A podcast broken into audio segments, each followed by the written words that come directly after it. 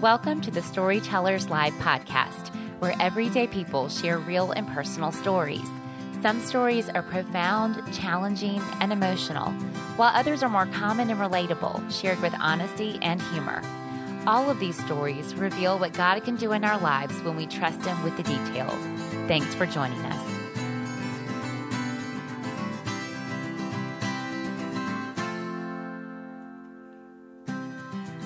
Hi, everyone. This is your host, Kelly, from the Storytellers Live team. On each episode, a different woman shares her story, often in a live setting, with the bottom line being that God is good. Today, we'll hear Lindsay share her story of loving and supporting her husband through the difficulties of addiction. Now, as you'll hear, she's very transparent about what it's like to face the hard realities of an addiction and its effect on what she thought was a picture perfect marriage. But as you'll hear, when you invite God into the battle and the process of healing, you find hope and redemption in the aftermath. So if you or your spouse or anyone in your life is in the middle of battling addiction, do not give up. Victory might be just around the corner or it could be years down the road. But what you probably need to hear is God loves you and is with you every step of the way. So let's tune into Lindsay's story most powerful one of the most powerful questions you can ask someone is what's your story? And um, within a couple of minutes of meeting robin that's what she asked me. Um, i think it values um, someone's journey. I think that it honors um, just your purpose um, and it kind of makes you look in and connect things that maybe you didn't before. And um, I, am really, really grateful that you guys are here because um, you guys are on the front lines. Um, women, we're in the front lines of our relationships. We're kind of the backbones, and um, you each have a really powerful story. And um, I think that God has so much of Himself. Um, his heart is so big and intricate, and He has so many just facets and angles of His face that we all carry. Um, just part of him. And so when we get to hear different things, um, we get to see maybe part of him we didn't know before and cling to that. So um, I'm just excited to maybe give you a little bit of um, of Him uh, through me. And um, because y'all are on the front lines, I just want this morning, just this little time to be yours in a respite and for Him to serve your heart. Um, he's really good at that. So, um, I kind of by nature am like more of a writer.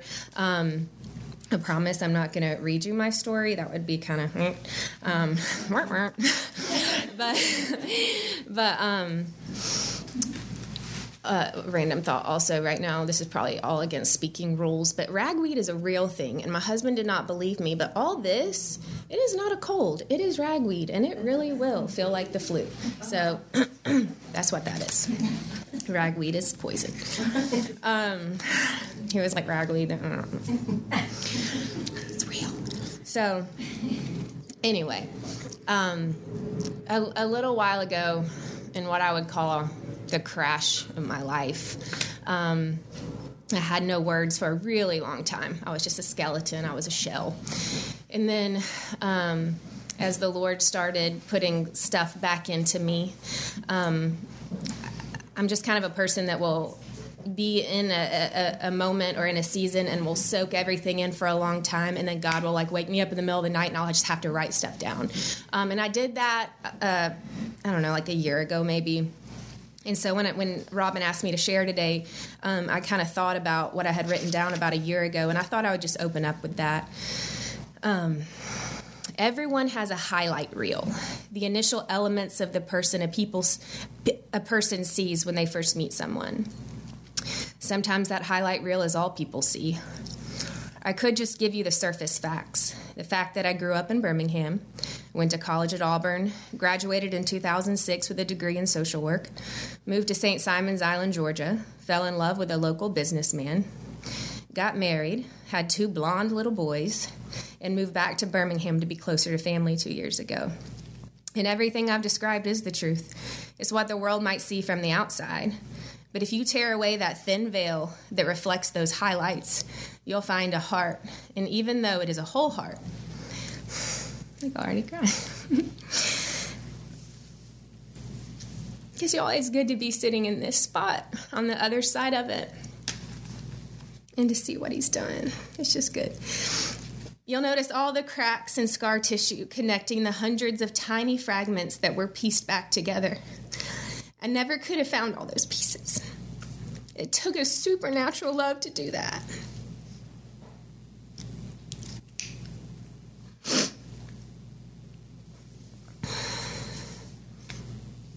I have a story about a Savior who chased me down with his faithfulness and carried me away from the edge of a pit. It was at that edge of that pit that he found me two years ago, crumpled on the ground, laying amongst the rubble of my shattered heart, gasping for a breath of hope, and frantically searching for reasons I didn't want to fall in. I had been beaten up and wounded in spirit I had fought a brutal battle, trying to prevent my world from crashing, but it crashed anyway. I had witnessed addiction slowly consume my beloved counterpart, and it had cunningly destroyed our lives from the inside out. A violent war was relentlessly saturating every sacred piece of my life, and the decision to release myself from the front lines of the battlefield to step out of the ring had left me in such screaming pain that I felt gutted.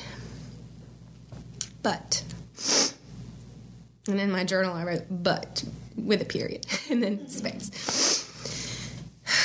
But because Jesus is alive, because he is a mighty deliverer, a restored heart now pumps victory and freedom through my spiritual veins. And I want you to know about this God more than anything. This God who put every piece of me back together and is making all things new. He is my beloved, and this is our story. It's true that I moved back to Birmingham to be closer to family two years ago, but that's the non gritty explanation. Our world as we knew it had crashed. My husband was falling headfirst into a full blown addiction spiral, and I was left with no option but to load my then four year old son and five month old baby boy and drive away from what was, metaphorically, a bloody, gruesome war zone. It was the week before Thanksgiving. Choosing gratitude that Thanksgiving was the most painful, desperate feeling. But it was a choice that defined that season of my life, and it ended up saving me. Um, that was two years ago. And sometimes I just go back because um, I kind of get to live on the other side but he'll take you back to that feeling of desperation just to remind you um, that he's your source and he's faithful. Um, so, what I mostly want to share with you today is those two years, um, the past two years, um, those chapters. James had always had a, a struggle with um, pill addiction and things in the past. When I met him, that's what he had dealt with and had been sober for a, while, a long time and, um, you know, had a testimony about that. So when he um, would have these binge drinking episodes, uh, you know, addiction's a funny thing. funny is probably not a good word, but um, the nature of it is very conniving, and it usually starts out very kind of can be justified very easily and um, it's kind of like when you're on the other side of it for me as a spouse um, it was like okay it's okay you know it was just one beer or he just got out of control a little bit. And he would always like crash after you know a day or a night. And then he would be very so- sorry and i mean to the point of tears and would get back in touch with his sponsor and the spiritual fathers in his life. Because James knew the Lord. Um, and um, James had experienced a lot of redemption. And so, you know, every time it would happen, I wanted it to be the last time. I wanted his words of saying, This is it, I'm done, I'm okay. I wanted that to be true so bad because when you're on the side of it I was on, um, what's at stake if it's not true that he's okay? Um, what's at stake is so high. The level of loss um, is so much that you really want to do anything to avoid that level of pain.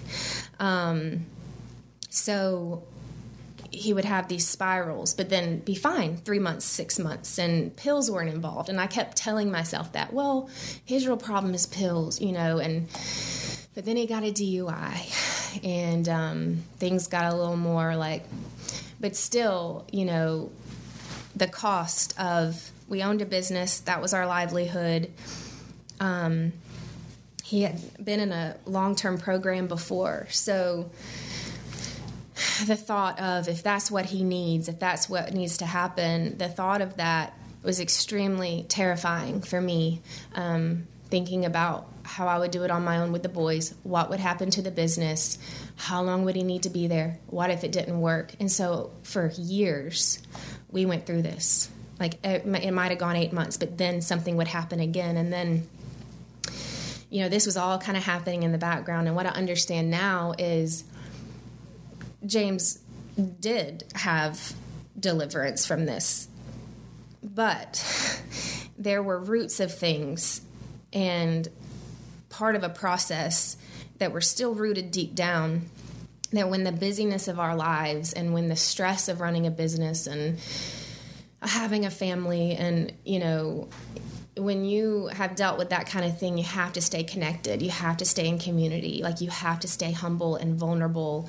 Um, and so really just busyness you know took over. And um, those things that were still rooted became strongholds in his mind and it was like well i can have a beer. I can you know every you know they have a glass of wine with dinner. That guy has a beer when he fishes. But james can't you know? James can't. Um, so i wanted to believe for a long time that he could. Um, but then when I realized, okay, the DUI and realized the amount of years and times these cycles were going on and just the pain I went through, and you know, those are details for another day. It was just like, okay, he can't. So, um, um, all that led up to what I call the crash. Um, there was a night that I texted my friend, and I was like, you know, something's not right. I, I don't know. James is sober but he has. It had been a year at this point um, where it wasn't just drinking. His mental state. It wasn't James. Um, something, you know, it, it wasn't James. And so we had had a new baby. And once again, I mean, for him to leave and for us to really face what he needed to get help was scary.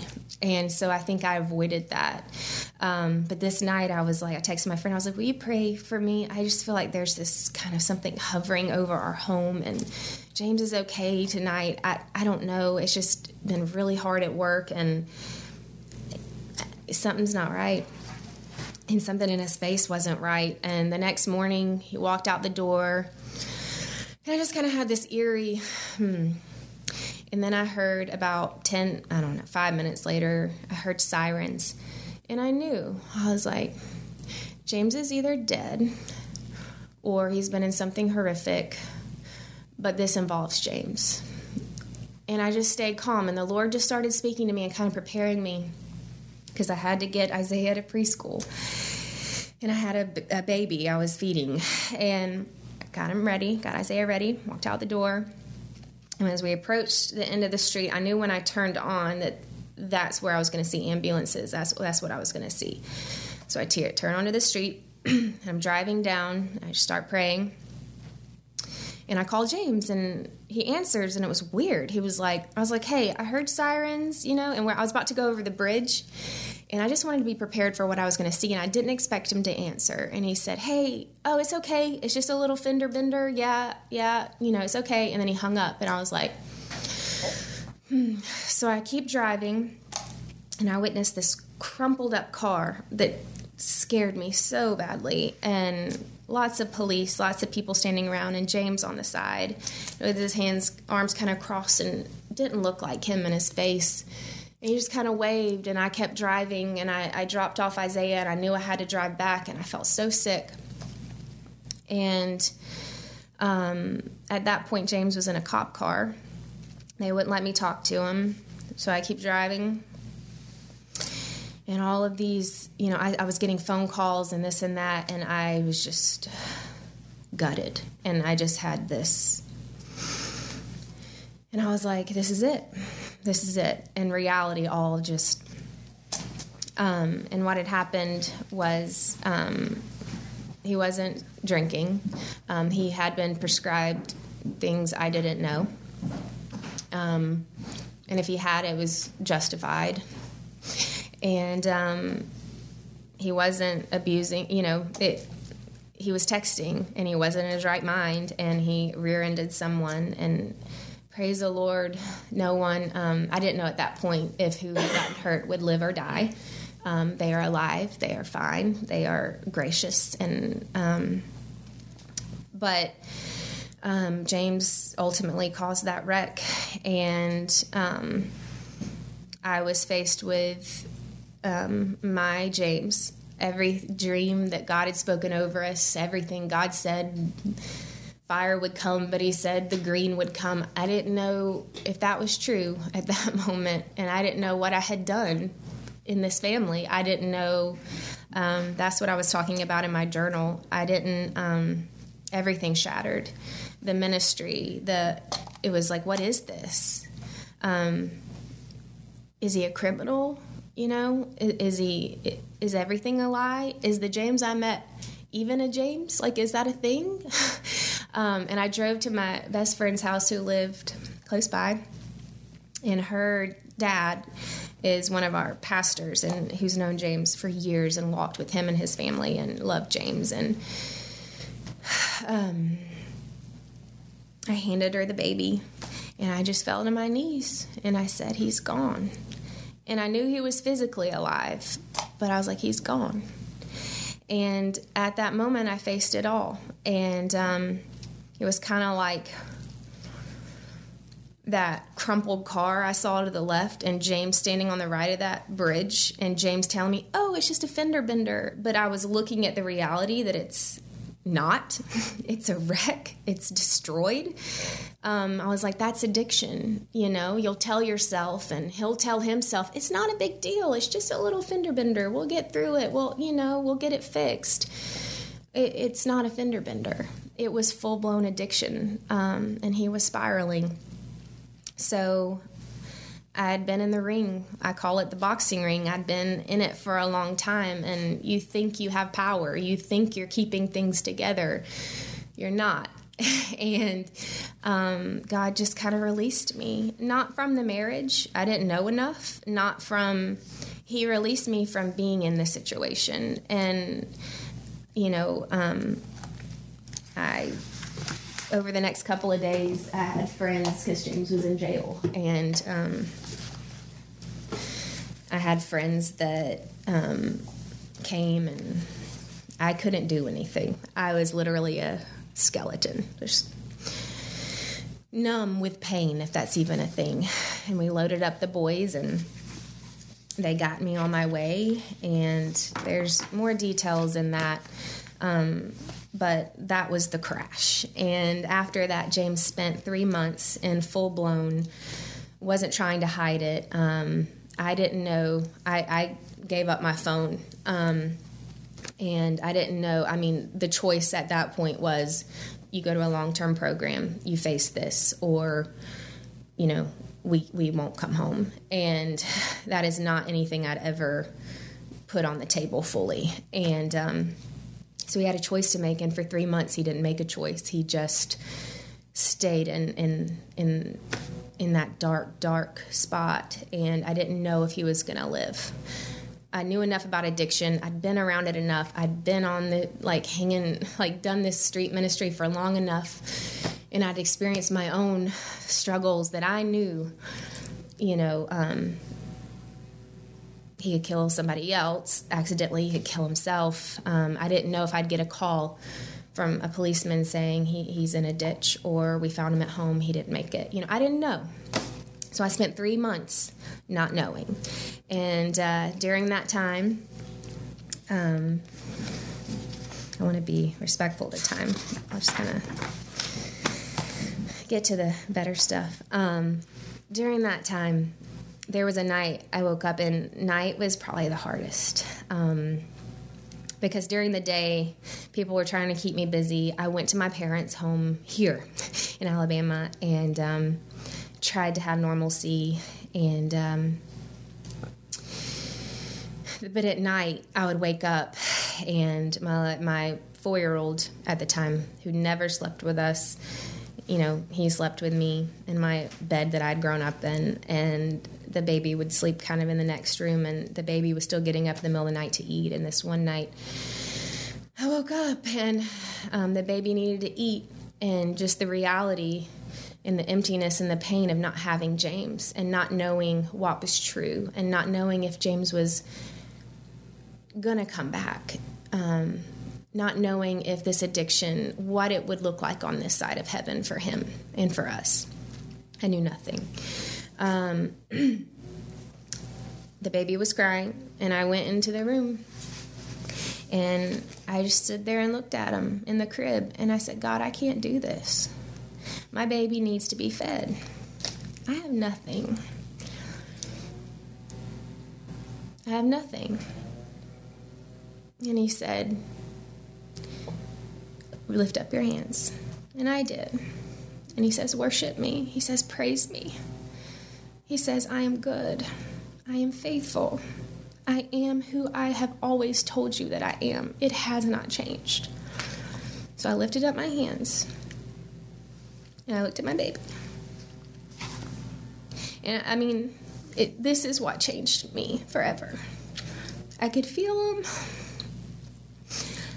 I could feel like what he had talked about, like there will be fire.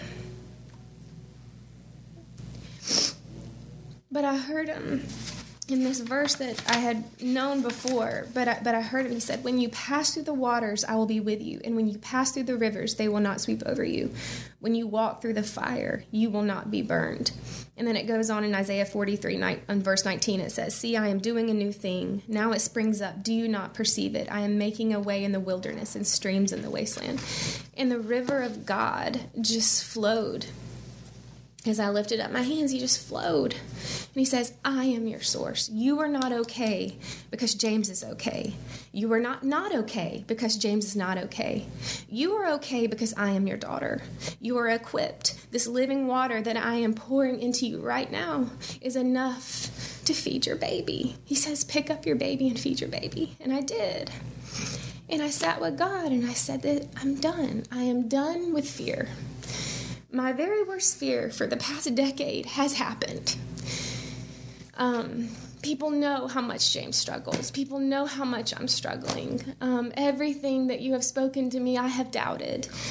The ministry that was like a baby to me, I have had to leave it.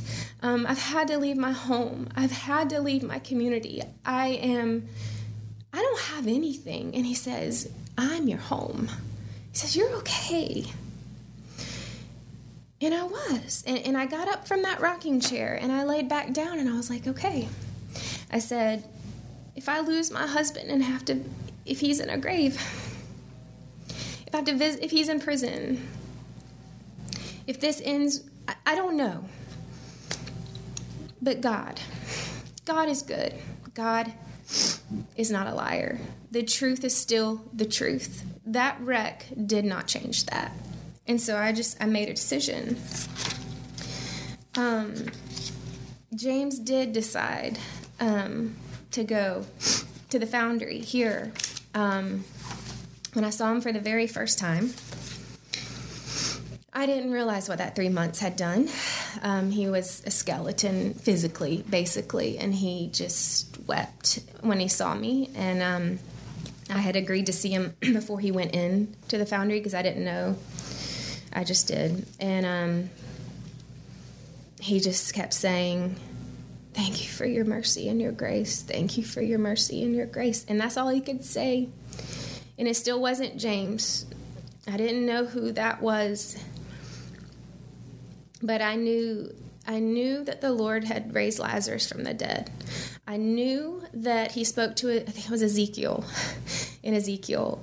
And he says, Speak to those dry bones. And this is my favorite, which I don't have a real Bible in front of me, but I did screenshot this. Hope that's spiritual enough, you know.